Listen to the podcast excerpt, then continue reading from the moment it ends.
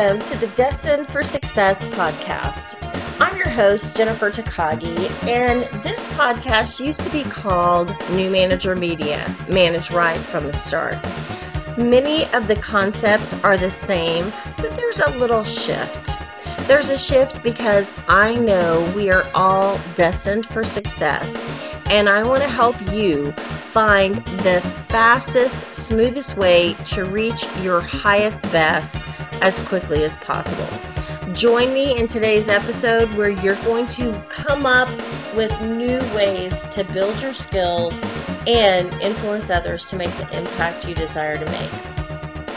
I look forward to connecting with you soon. Welcome to Destined for Success, the podcast who helps provide strategies so that you can be the successful person you are destined to be. I'm your host, Jennifer Takagi, and today I want to talk about first steps to interacting more effectively.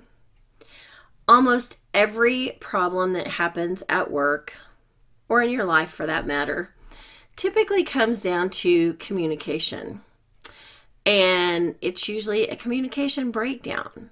Somebody didn't understand you, you didn't understand them, then you each get your feelings hurt or frustrated or mad, and lo and behold, there you are at an impasse or something's not done right. So, to interact more effectively, I want to look at first the person who drives you crazy. Recognize the person that drives you crazy and then consider why that is. I worked with a gentleman, and if you've been following me for a while, you've probably heard the story, but it's worth telling again. I worked with this gentleman, and every month I would turn in my numbers for our goals. And every month I would hear him walking down the corridor. And we had a raised floor so I could tell the, you know, cadence of his steps. And he always walked with the papers rolled up and come walking towards my desk. Never called. He never made an appointment. He just showed up every month. And he would say, Hey, uh, do you have time to talk to me about these numbers? Okay, so let's get one thing straight. He had no say over my numbers. His job was to input the numbers in the system and send them on.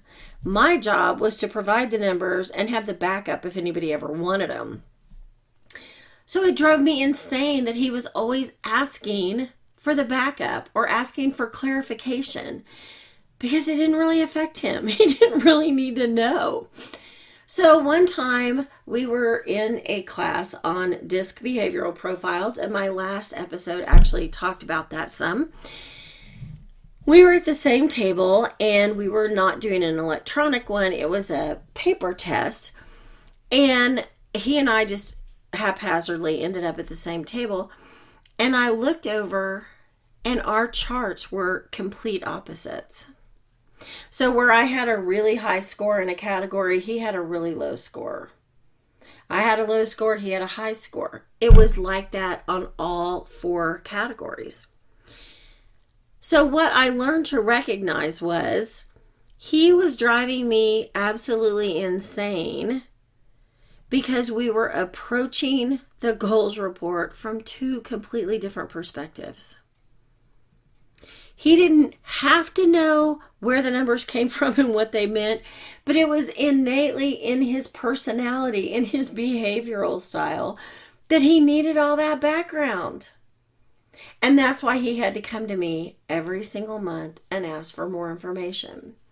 So I decided, since I'm now an enlightened person, I understand and recognize our differences, that I'm not going to be frustrated when he comes down to my desk. So I would hear him walking down the corridor I would take a few deep breaths so that I was ready to interact with him on a professional level instead of being the frustrated person I had been for quite some time. So, by me recognizing the differences in our styles, made it easier for me to interact with him. And I'm sure he felt much more respected because I wasn't so um, rude and probably hateful. And I appreciated the fact that he was approaching it from a whole different perspective. So, when you know you're going to have to interact with someone who acts and reacts differently than you do to things, the first and probably most important thing to do is take a deep breath. Take a deep breath. If you are not breathing deeply and regularly, then you can't have thoughts. So, what happens is we find ourselves in a stressful situation. And let me just tell you, in my personal, humble opinion, when you're dealing with someone who's pretty much your polar opposite, that creates stress. At least it creates an immense amount of stress for me. So, you know, you're going to be in this stressful situation. If you get tense, if you get frustrated, if you find yourself holding your breath, which is typically what happens, then you can't think it through. I once was meeting with a counselor, and I'm a big proponent of getting counseling. Get whatever professional mental health you need to get you through your situations. And I had a, a really horrible situation going on at work. And I met with this counselor a few times. I was like, I need help like dealing with this situation. And she said, you know, let's get you some coping skills so that you survive. And she said, the first thing I want to tell you when you walk in that meeting is you need to breathe. So if you're asked a question, do not try to answer it immediately. Take a couple of deep breaths because typically when you're in a hostile work environment, which I was in an extremely hostile work environment, you're in a hostile environment, you're in a hostile meeting, you end up holding your breath. And then you hold your breath and you cannot think clearly and respond effectively. So you must take deep breaths. Having a quick, snappy comeback to every single question or statement made doesn't necessarily make you the smartest person in the room. As a matter of fact, it could have the opposite effect. And likewise, taking a couple of deep breaths before you respond and pausing doesn't mean you don't know what's going on. It just means you're in control. You're in control of yourself and your thoughts and your responses. And who doesn't want to be looked at as a person who is in control? I mean, that's like a super goal of mine is to look like a person who's in control. The next thing to do or to consider what is your motive in this interaction? What is your motive? I facilitate some classes for the great state of Oklahoma and one of them is negotiating for success. And in that course, and it's not my material, it's their material, and I don't even know who put it together, but they did a great job. One of the things about it is in a negotiation, you have to consider if you want to maintain the relationship. Do you want to maintain the relationship? And I think that holds true in many situations. So you're in kind of a, oh, let's just say stressful situation, meeting, and you're doing your deep breaths. And before you open your mouth, consider what your motive is. Do I want to maintain a relationship with this person or not? Am I ever going to see them again? Or am I not? If you are working with someone in your organization, personally, I think you're going to want a relationship and you're going to want to maintain a relationship. So your motive needs to incorporate the relationship factor. Because if you burn all your bridges behind you, you're going to find yourself on a cliff, on an island. I don't know what metaphor comes after you you burn all the bridges. But you're going to find yourself totally isolated. And when you need help, it's not going to be there.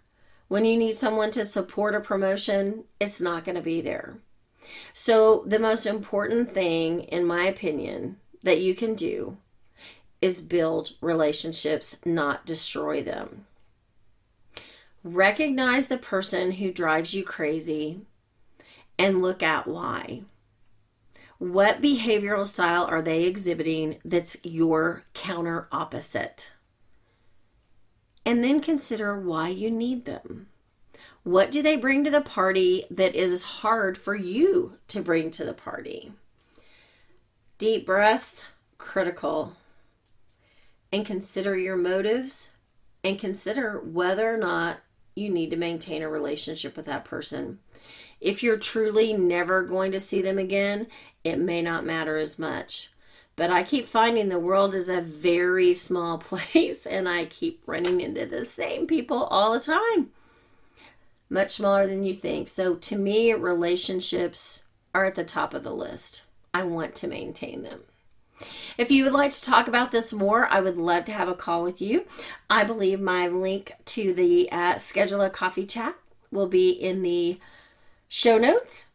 Click the link, schedule a call. I'd love to get to know you. I'm Jennifer Takagi with Destined for Success. I look forward to connecting with you soon. Thank you for taking your time to spend with me on this latest podcast of Destined for Success.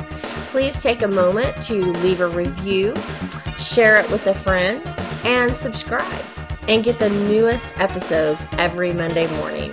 I'm Jennifer Takagi, and I look forward to connecting with you soon.